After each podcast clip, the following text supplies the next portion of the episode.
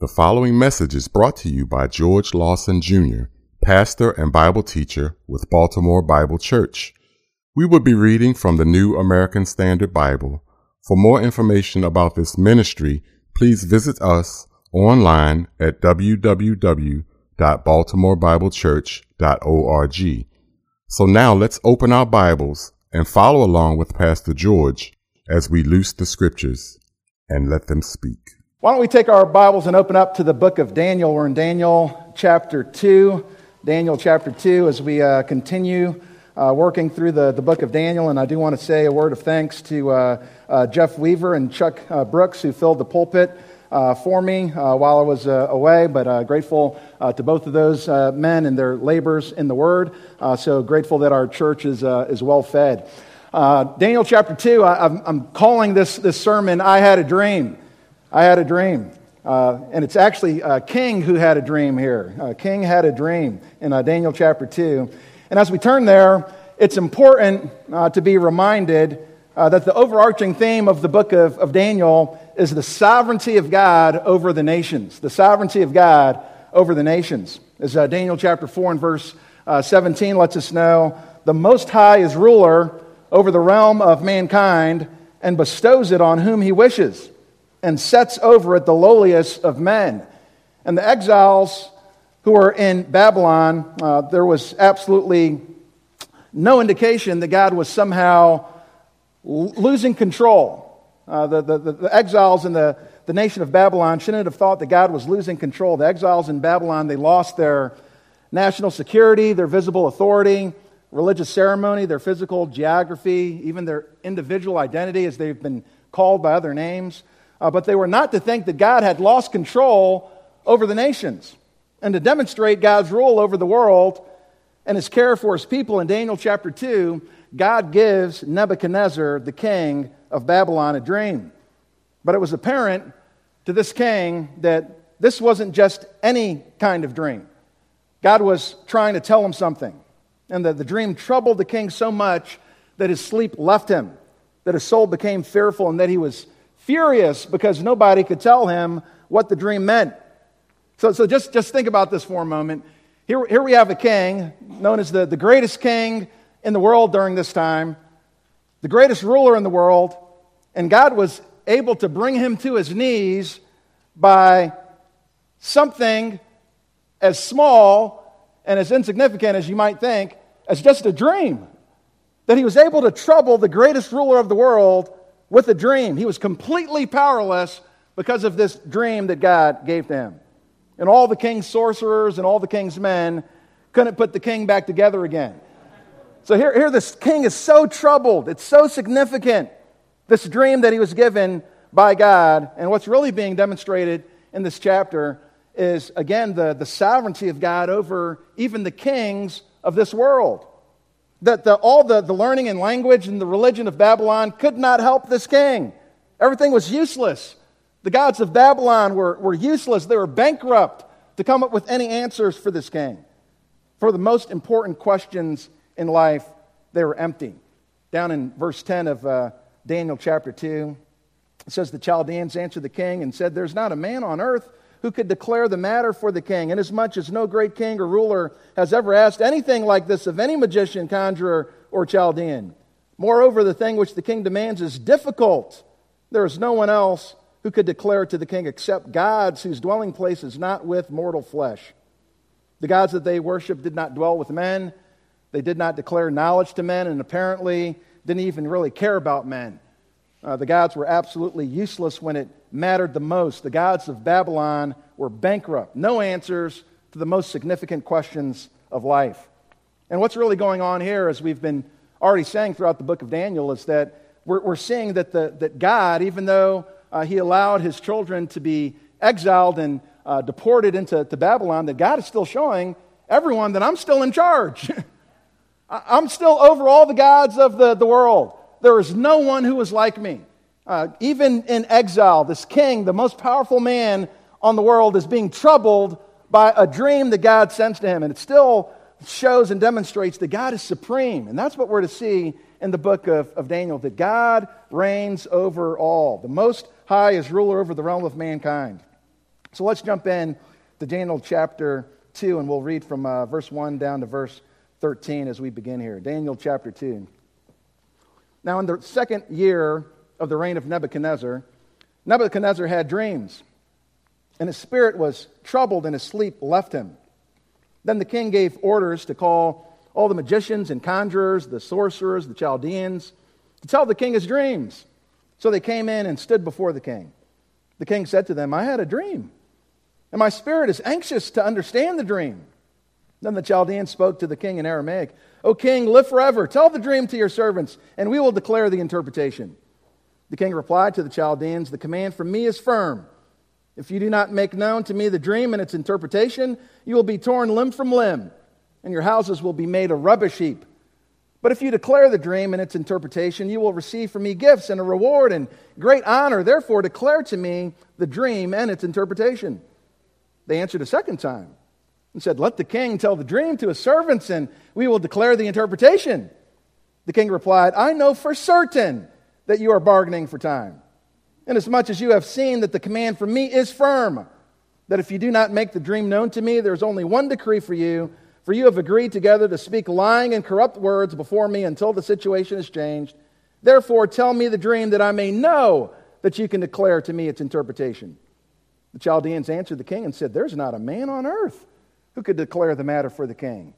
Inasmuch as no great king or ruler has ever asked anything like this of any magician, conjurer, or Chaldean. Moreover, the thing which the king demands is difficult, and there is no one else who could declare it to the king except gods whose dwelling place is not with mortal flesh. Uh, let's bow our heads for a moment and go to our Lord in prayer. Heavenly Father, we uh, come before you, Lord, as we always do, uh, trusting in you, resting on you. Uh, Lord, we depend on you for understanding that every time we open up this book, uh, Father, that uh, we rely on, on you to, to help us to understand the, the wonderful words that come from your law.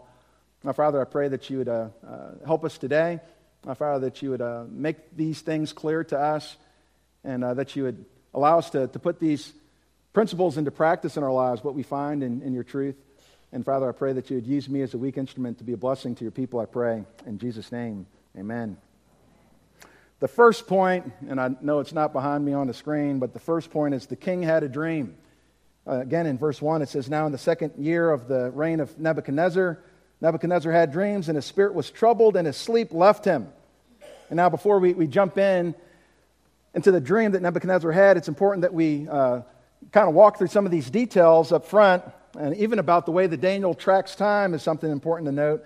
It says, Now, in the second year of the reign of Nebuchadnezzar, uh, refers to this second year of the reign of Nebuchadnezzar, uh, but it's important to, to note that the Babylonians counted the years differently. Uh, they actually counted the first year uh, that the king came into power as his year of accession. Uh, so uh, it wasn't actually counted as his, the first year of his reign, it was counted the year that he came to the throne. So they, they looked at the first year in office as the year of accession, and it was the year uh, that he really attained his position, really finishing out the year of his predecessor.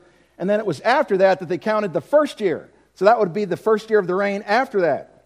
So, this is just the way that Babylonians refer to the years of their, their kings. And this is significant for a couple of reasons. Number one, uh, there are critics who try to discredit Daniel because of the way that he refers to the reign of the kings. For example, in Daniel chapter 1, if you flip back there just really quickly, in Daniel chapter 1 and verse 1, it says, In the third year of the reign of Jehoiakim, king of Judah, now Nebuchadnezzar, king of Babylon, came to Jerusalem and besieged it.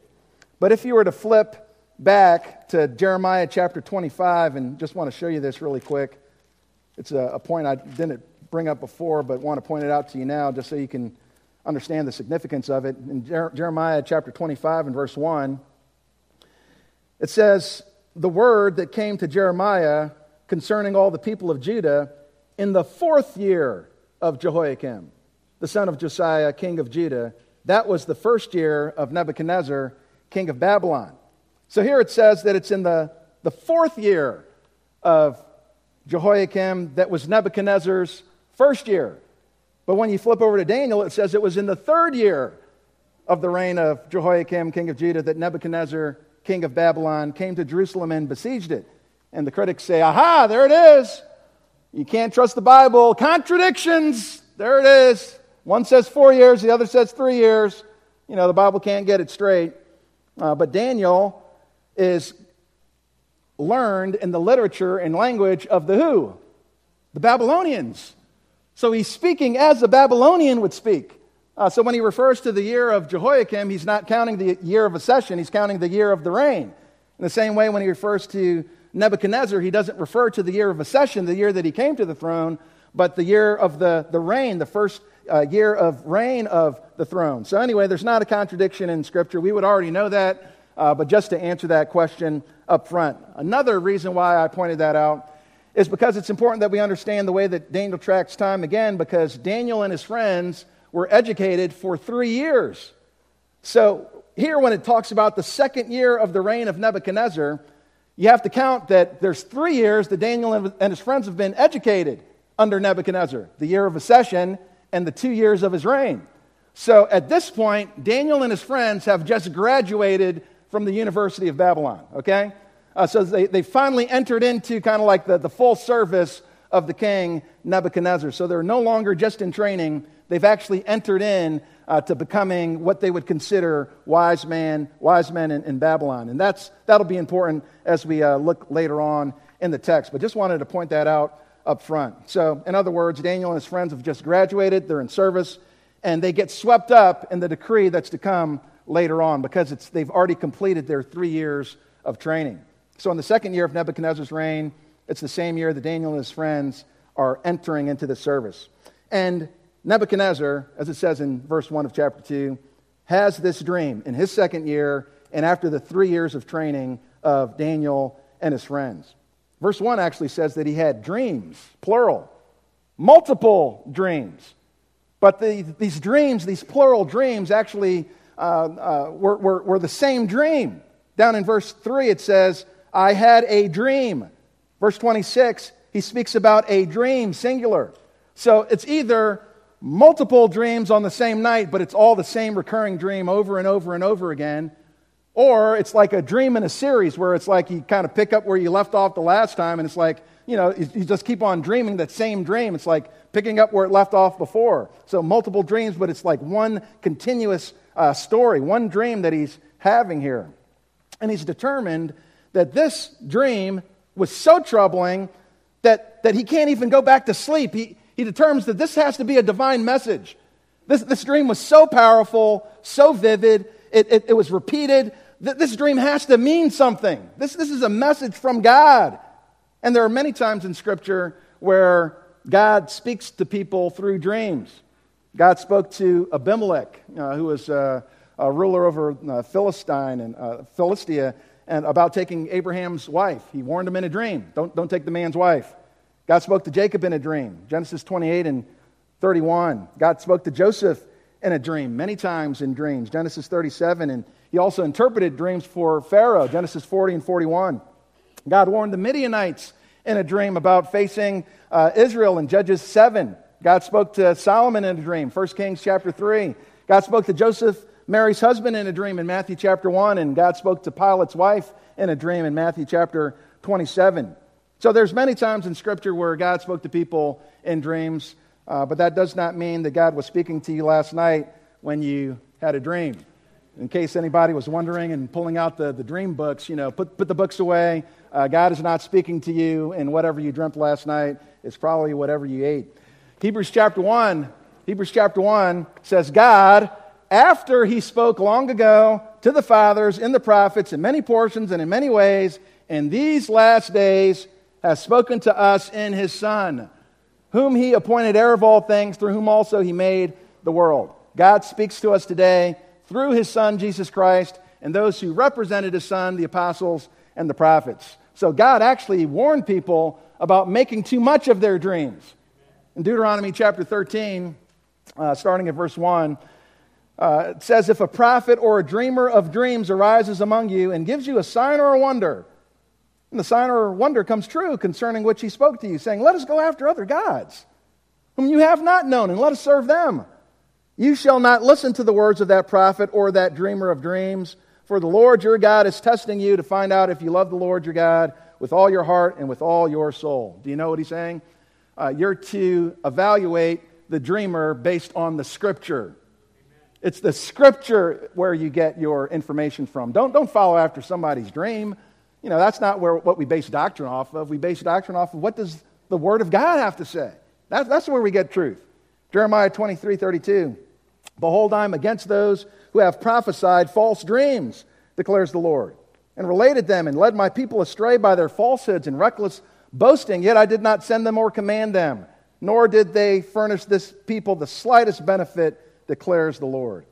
In Ecclesiastes chapter 5 and verse 7, it says, For in many dreams and in many words there is emptiness. Rather, fear God. But during this time, before the revelation of Christ, God spoke in these ways to bring words of warning and revelation. And this king got the message. He had this dream of so powerful, so vivid. It was undeniable to him that this, this has to be a message, a message from the gods. And uh, here he is. He doesn't have answers. And there's a recognition by this king that there's, there's more to life than this physical existence. There's something beyond this life, right? There's, there's some information that I need that's outside of what I can gather just in front of me. There's something beyond, and, and I don't have the answers for it.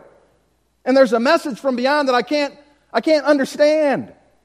And there might even be some of you here today because you understand that there's more to life than this physical existence.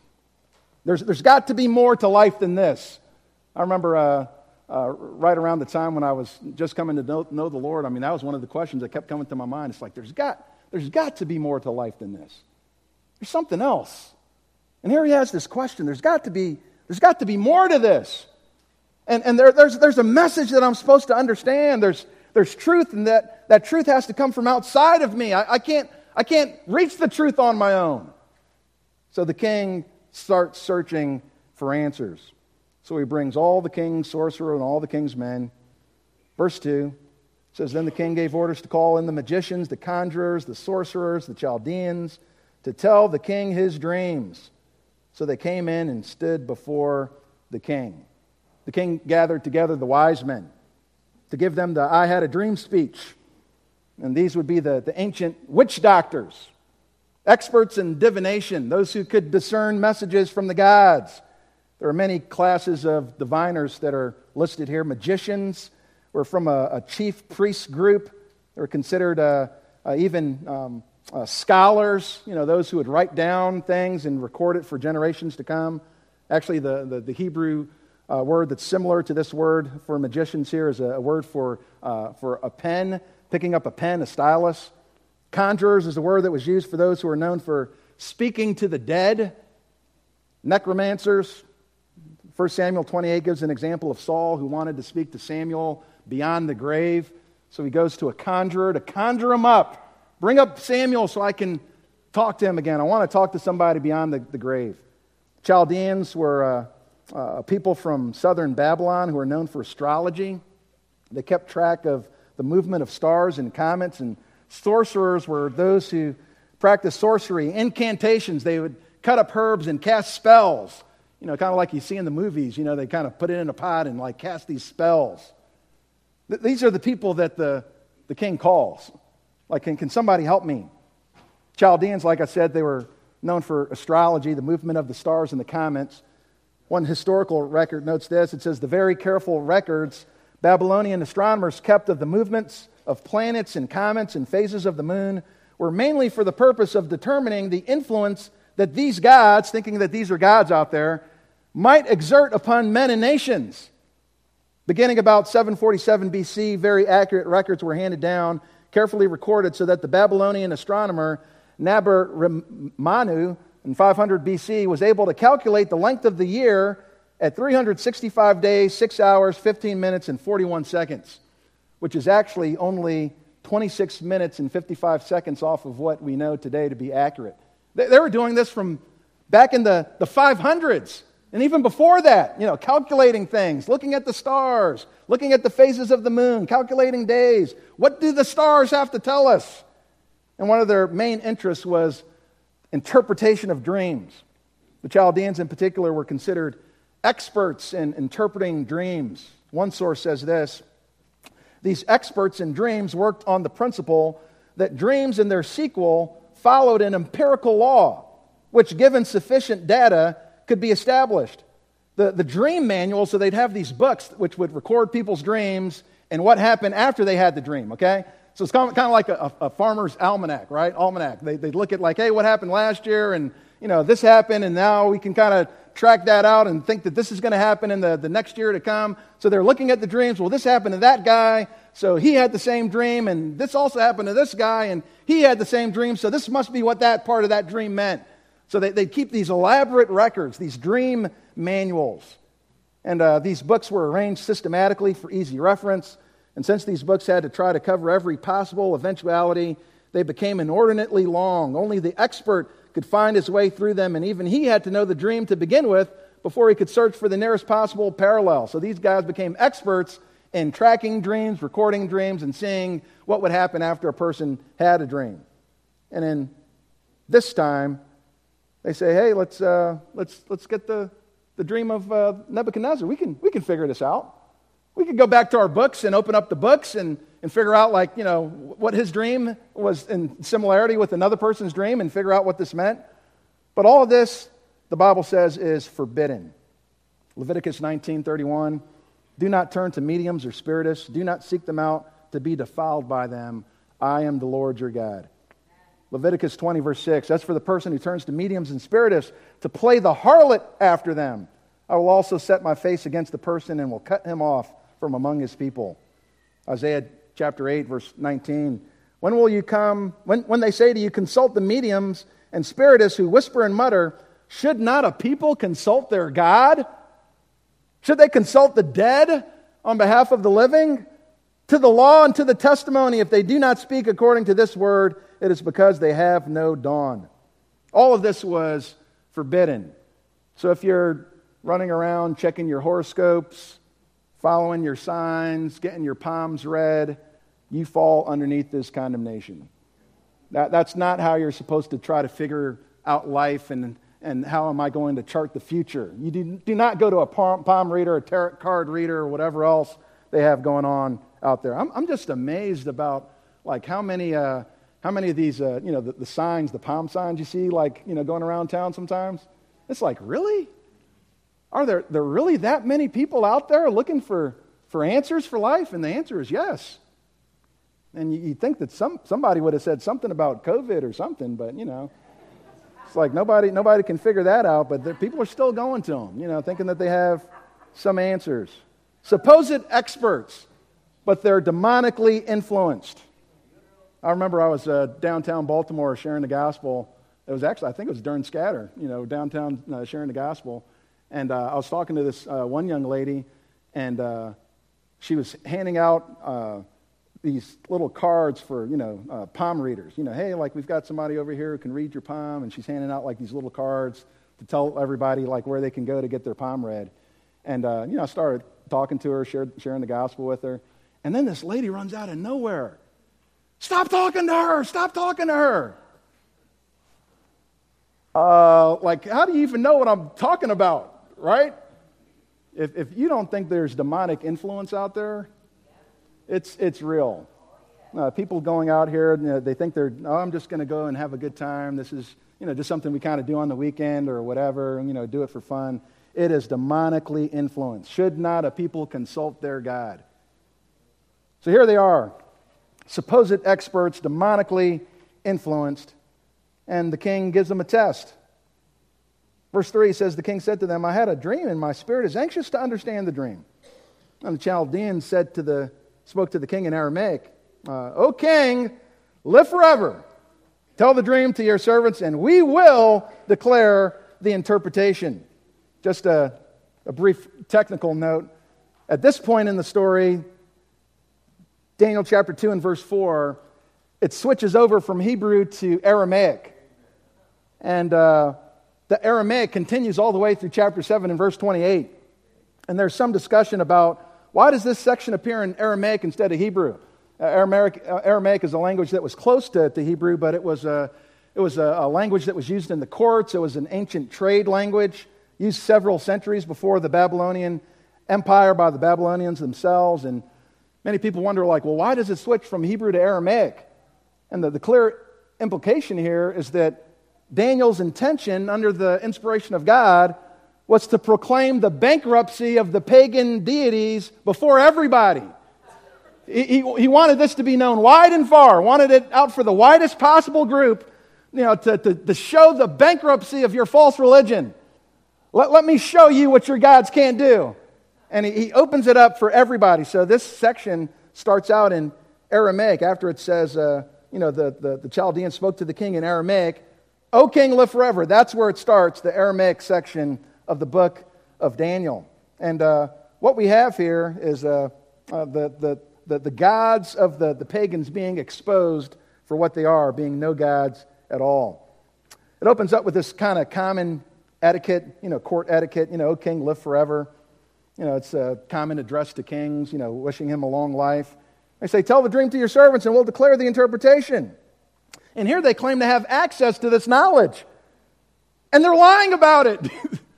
they're saying, We will declare the interpretation. They, they had no idea if they got the interpretation right or not. With all of their books, with all of their learning, they could not offer certainty. The best that they can offer is guesswork. There's no certainty in this.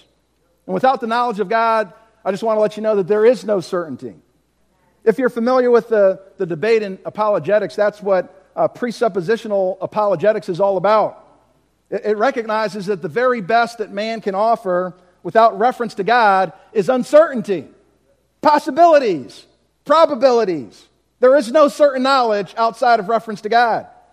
And any claim to certainty that does not find its basis in God Himself is a lie. you can't be certain without God. God is the standard of truth. He's the standard of goodness. He's the standard of beauty. How do you say anything for certain without the standard? Anything else, you're left with the question of Pilate what is truth?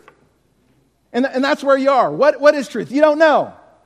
I have nothing to be certain about. That, that's where you're left. It's either what is truth, or as Jesus said, thy word is truth. It's one or the other. You're either wondering about what truth is, or you know what truth is because God has communicated it. And God is the God of truth. And here you have these Chaldeans saying, Oh, king, live forever. You know, tell us, we'll, we'll tell you the interpretation. We'll tell you the interpretation of the dream. In verse 5, the king replied to the Chaldeans, The command from me is firm. Actually, you have uh, uh, in, in, the King James, it says, uh, The thing is gone from me.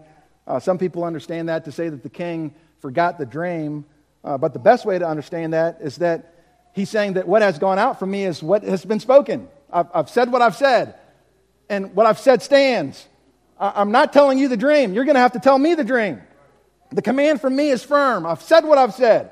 It's already gone out, and I, mean business. I've already said it.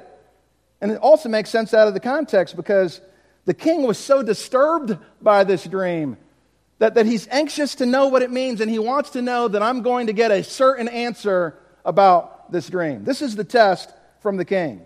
You know, who knows? He might have already had the impression that he was being lied to already. You know, forget your dream books. I don't want your dream books today. I want some certainty. I want some answers. And he reasons that if they're going to be able to tell him the future, they should be able to tell him the past. If you're going to declare what the future is to me, I mean, certainly you can tell me what, what's already happened, right? I mean, that's like the easier of the two. That's what's already occurred. You know, tell me what's already occurred, and then you can tell me about what's to come in the future. It's actually the same argument that God makes in Isaiah chapter 41, where it says, Present your case, says the Lord. Isaiah 41 and verse 21. Present your case, the Lord says. Bring forward your strong arguments. The king of Jacob says, Let them bring forth and declare to us what is going to take place. As for the former events, the things that have already happened, declare what they were, that we may consider them and know their outcome, or announce to us what is coming. Declare the things that are going to come afterward that we may know that you are gods. If you really want to stand up and say, I'm a God, I have these gods that I rely on, let them tell you the past and let them tell you the future. And then we can determine whether or not you're truly gods. Let, let us all behold together, you know, how, how great you are. And Nebuchadnezzar is starting to put this picture together. He says, like, if you're going to tell me the future, you should know the past. Why don't you tell me what I dreamt first? Let, us start there. Verse 5. Let, let, let, let, let me know what the dream is. The command from me is firm, and if you do not make known to me the dream and its interpretation, you will be torn limb from limb, and your houses will be made a rubbish heap. I think Nebuchadnezzar is upset. and he's not speaking in hyperbole. Remember, Nebuchadnezzar is a war general. This is a warrior. In 2 Kings chapter 25 and verse 7, if you want to uh, think about what kind of man Nebuchadnezzar was, Nebuchadnezzar slaughtered the sons of a Judean king named Zedekiah, slaughtered his sons in front of his eyes, and then plucked his eyes out. So that the last thing that this king would see were his own sons being murdered. That's the kind of individual they're dealing with. They, they know that he means business. When he says, I'm going to rip you apart limb from limb, that's not just saying, hey, we're going to get into a fight today. He's saying, no, I'm going to I'm going to rip your arms off. I'm going to rip your legs off. I mean, that's what I'm going to do to you. I mean business, and your houses will be turned into a rubbish heap. That's what Josiah did to the places of the, the false god Molech. He turned it into a trash pile. Uh, Jehu did it to the where Baal was worshipped. He turned it into a latrine. You know, it's where people would uh, defecate, and basically that's what Nebuchadnezzar is saying. I'm going to rip you apart limb from limb, and I'm going to turn your houses into outhouses. So, so that your, your memory will be defiled by everybody who follows you. That's what's going to happen to you if you can't tell me what my dream is. But if you can tell me the dream, if you can declare it, verse 6, your reward will be great. You'll receive gifts and a reward and great honor. Therefore, declare to me the dream and its interpretation. It's just that simple, isn't it? You know, either, either you don't tell me and, uh, you know, you can say goodbye to your family, or you can tell me and, like, you know, we'll, we'll give you some honor here. And at this point, the wise men attempt to exercise some wisdom, so they repeat their question again. Verse 7, they answered a second time, Let the king tell the dream. And we'll declare the interpretation. Like, king, be reasonable here. Just, just tell us. And the king sees right through their words. Verse 8, the king replied, I know for certain that you're bargaining for time, inasmuch as you have seen that the command from me is firm, that if you do not make the dream known to me, there's only one decree for you for you have agreed together to speak lying and corrupt words before me until the situation is changed. Therefore, tell me the dream that I may know that you can declare to me the interpretation. They're claiming a knowledge that they don't possess. And the king starts to figure out, I'm, I'm surrounded here by liars. No, nobody can tell me the truth. And then finally, in verse 10, they, they actually start, start speaking honestly here. Look at verse 10. The Chaldeans answered the king and said, There's not a man on earth who could declare the matter for the king. And as much as no great king or ruler has ever asked anything like this, or magician, conjurer, or Chaldean. Moreover, the thing which the king demands is difficult. There's no one else who could declare it to the king except God's, whose dwelling place is not with mortal flesh. What's the truth, king? We, we don't have any answers for you. That's, that's the truth. That's the truth. Nobody has answers like this for you, king. We, we don't have access to that kind of knowledge. We don't have access to divine supernatural knowledge. We, we don't have it. And if you're here today, like I've said before, if apart from the God of Scripture, you also don't have any access to knowledge. Apart from the God of Scripture. And that, that's where mankind lives today searching for answers and finding nothing because they have not submitted themselves to the God of the Bible. Actually, First Corinthians uh, chapter 2 and verse 9 says, As it is written, things which eye has not seen and ear has not heard, and which have not entered the heart of man. You know what that's saying? That, that you can't access divine truth just through the, the ears and the eyes, and you can't access divine truth just from what enters into your heart, that you actually need it to be revealed to you. The things which God has prepared for those who love Him like I, I need more than just what I can see and hear. I need more than just what I can think up on my own. I need God to communicate to me if I'm to know truth. The Bible describes the unbeliever in Ephesians chapter 4 verse 18 as being darkened in their understanding, excluded from the life of God because of the ignorance that is in them. And you have to understand the order there. It's darkened in their understanding, excluded from the life of God because of the ignorance that is in them, because of the hardness of their heart. The ignorance is in them because of the hardness of their heart. So they have no access to truth because the heart has become hardened. Uh, the, the, reason that, that people don't access truth isn't because, like, oh, the people are just ignorant, they just don't know any better. No, that's not what it is. It's that people harden their hearts against God, and then they don't perceive anything that God has revealed. It's the hardness of the heart. It's important to pay attention to the order. It's because you've hardened your heart that you're ignorant. John 7 17 says, If anyone is willing to do his will, he will know of the teaching whether it is of God or whether I speak from, from myself. If, if you have a desire to do the truth, then you'll know the truth. John 3 says, This is the judgment, verse 19, that light has come into the world, and men love the darkness rather than the light, for their deeds were evil. You can't access divine truth through human wisdom. You can't reason your way to God. You can't just kind of think your way to divine truth. It has to come by revelation. Faith comes by hearing, and hearing by the word of Christ, right? In the exercise of his will, he brought us forth by the word of truth. So you can't get there from here. We need divine wisdom. We need revelation. 1 Corinthians 1.19 says, For it is written, I will destroy the wisdom of the wise, and the cleverness of the clever I will set aside. Where is the wise man? Where is the scribe? Where is the debater of this age? Has not God made foolish the wisdom of this world? For since in the wisdom of God, the world through its wisdom did not come to know God, God was well pleased through the foolishness of the message preached to save those who believe. We need the, the revelation of, of God. We can't reason our way to it. And these sorcerers, Chaldeans, they, they couldn't reason their way to supernatural truth. It's like you can't get there from here. And they come to this dead end. Look at verse 12 back in Daniel. Verse 12 it says, Because of this, the king became indignant and very furious and gave orders to destroy all the wise men of Babylon. Just, just kill them all.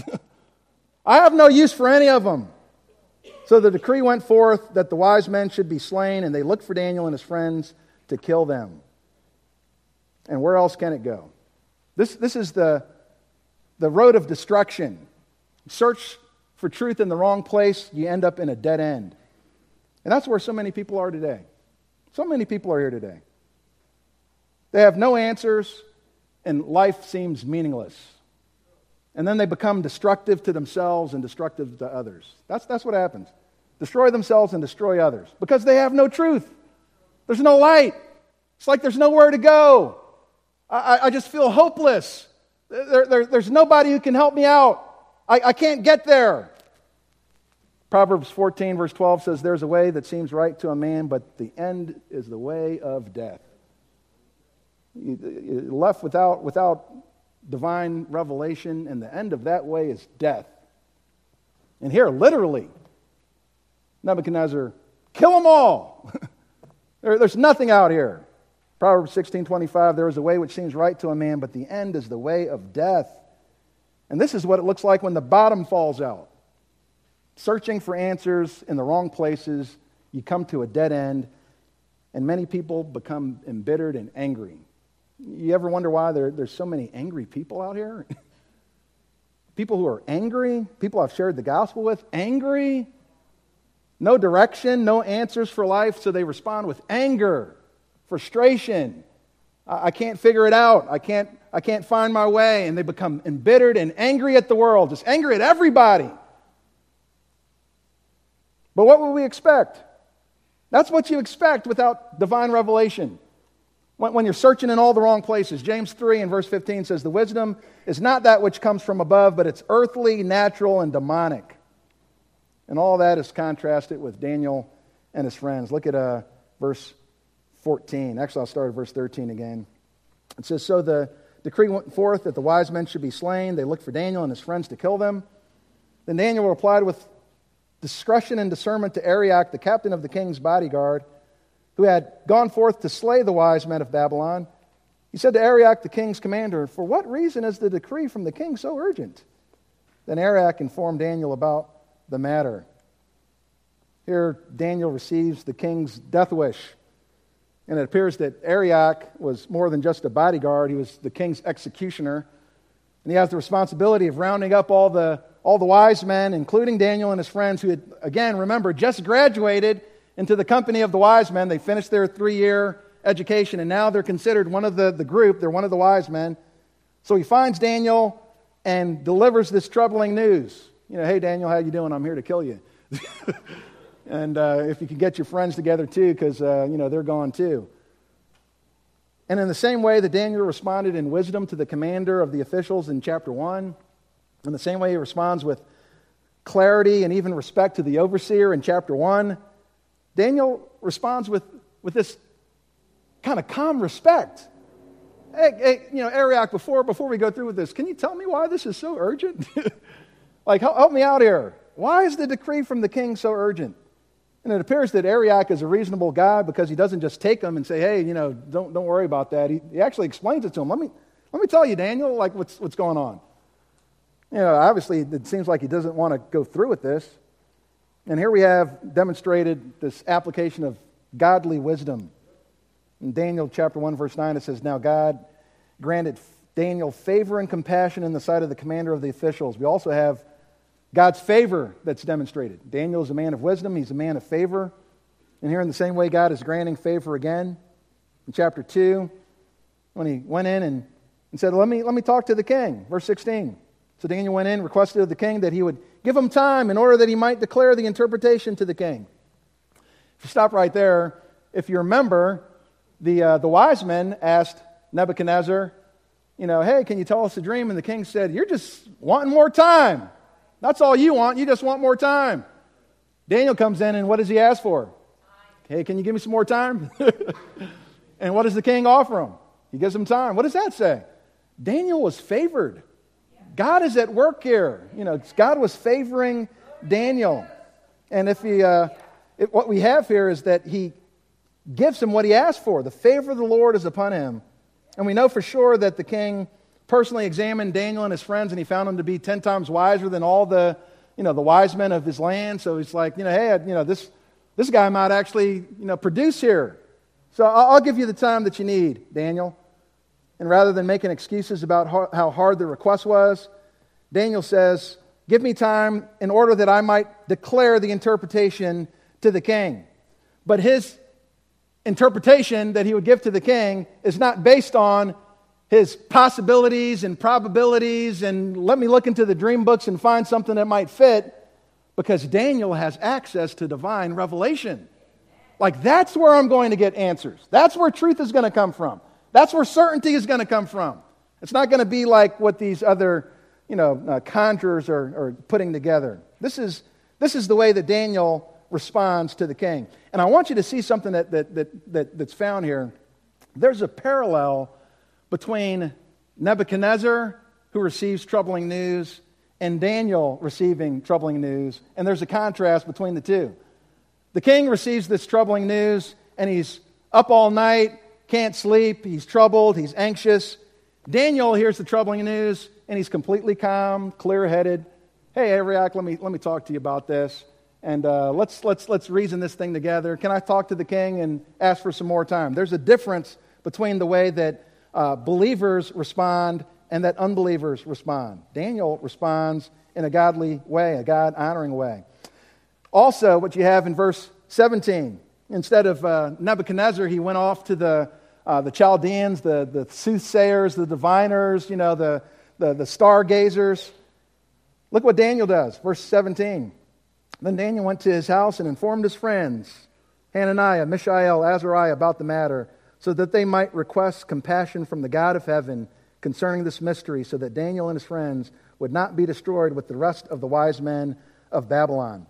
They, they take their request to the King of heaven. They, they gather together for prayer, in contrast to Nebuchadnezzar gathering together the, the, the pagan idolaters. Daniel gathers together with his friends to bring his concerns before the Lord. And would you also notice that even after their names were changed to Shadrach, Meshach, and Abednego, Daniel refers to them by their Hebrew names Hananiah, Mishael, and Azariah. What does Hananiah mean? God is gracious. What does Mishael mean? Who is like our God? What does Azariah mean? God has helped. And as they're, they're coming before the Lord in prayer, their names actually indicate what they're about to receive from the Lord. They're, they're about to receive grace from God. They're about to see that there's nobody like their God. They're about to receive help from God. Their, their names actually indicate what's going to happen. Just a beautiful reminder about the character of God. Daniel knows where to find truth and he has confidence in the God of heaven. He appeals to the God of heaven. And we have no evidence that before this time, that Daniel interpreted any dreams. But Daniel answers the king confidently and says, I'll come back with an interpretation. Why, does he do that? How, how can he do that? He was confident that if God gives revelation, he will also give the interpretation of that revelation. That, that if this is from God, God is also going to make it plain. And he already had a line of faithful men before him, men like I mentioned before Jacob, who had dreams, Joseph, who had dreams, Solomon, who had dreams. God spoke to them. And Daniel must have reasoned that if this is a revelation from God, God's going to give the interpretation so that he can gain glory from this. So he goes back to his house for this prayer meeting, which is another interesting side note. Daniel had a house. you know, whatever he received from, from Babylon, he, he definitely received a house. And they gather together here to seek compassion from God, not only for themselves, but also for the other wise men who are scheduled to be destroyed. They pray for compassion, which is revealing that Daniel seeks compassion even for these uh, idolaters. He seeks compassion for them. Later on, uh, some of these wise men seek his destruction, but he was seeking their, their life, their compassion, compassion for them. And then in verses uh, 19 to 13, we go from darkness to light. You know, the, the, the, the conjurers, as they got together, they couldn't come up with anything. But Daniel, what does he receive? Look at verse 19. Then the mystery was revealed to Daniel in a night vision. The, the, the magicians couldn't come up with anything. But in contrast to that, Daniel receives the mystery revealed in a vision in the night. In contrast to the darkness of unbelief, Daniel experienced the light of revelation. And this vision that Daniel experienced not only revealed the, the vision, but also the interpretation of the vision. I, I love what uh, Psalm 127 says in verse 2. It says, He gives to His beloved even in his sleep. I mean, literally, Daniel in this night vision receives from the Lord, receives the, the, all the revelation from the Lord that he needed. Incredible faith that, that Daniel would, would gather together with his friends and maybe even possibly just doze off to sleep and allow the Lord to give him the, the understanding of the, the dream and the interpretation in this vision. Kind of reminds me of, uh, of the Lord as he's uh, you know, asleep in the, in the boat, just kind of being carried along, you know, just trusting in, in his God. This is what happens with, with Daniel. And then, after receiving this, this vision in the morning, gets up, but instead of uh, going straight to Arioch and saying, I've got the vision, what does he do? Look at verse, verse 20. Verse 19, actually, the second part of verse 19. Then Daniel blessed the God of heaven He's not like the, the nine lepers who receive from God and doesn't turn around and say thank you. Before I go out and tell what this vision means and say, hey, I've got it, I've got the answers, I'm first going to spend some time blessing God. Bless the God of heaven. He blessed the God of heaven. Verse 20, Daniel said, Let the name of God be blessed forever and ever. For wisdom and power belong to him. It is he who changes the times and the epochs. He removes kings and establishes kings. He gives wisdom to wise men and knowledge to men of understanding.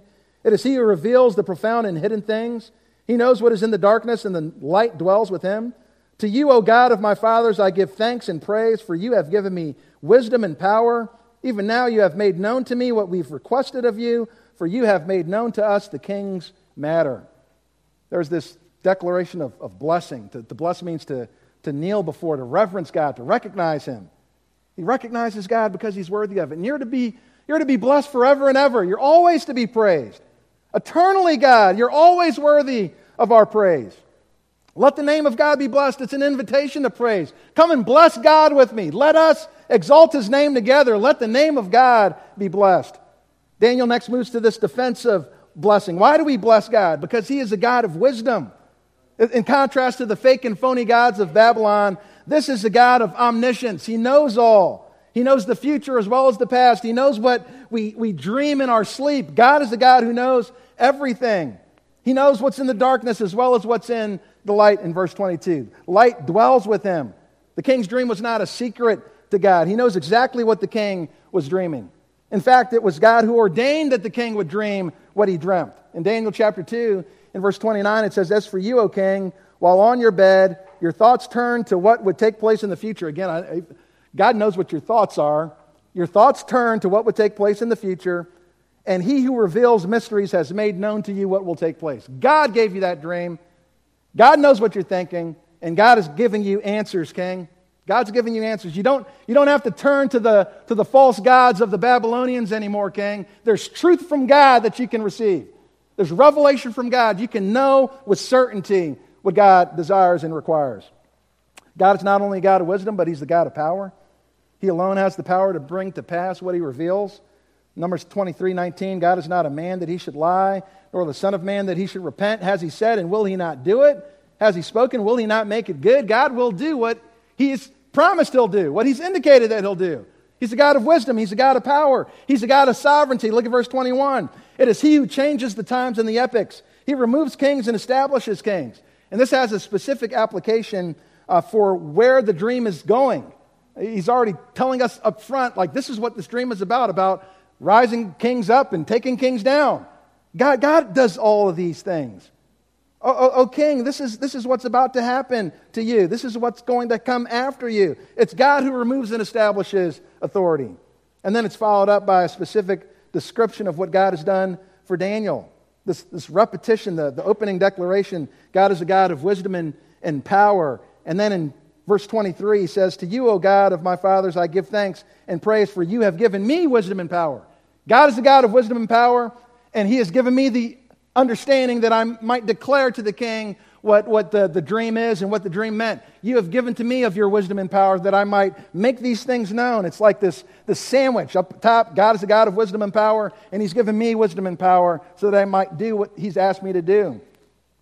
Then He says, Even now you've made known to me what we've requested of you, for if you have made known to us the king's matter. Bless God, praise God. God is the God of revelation. God is the one who declares the end from the beginning. God is the true God. And then he turns to Arioch and he says, I have living hope. In contrast to, uh, to how it ended with Nebuchadnezzar, it ended with death. Go kill them all. Kill them all. I have no truth. I have no hope. I have no answers. Just slaughter everybody. Like I'm done with it.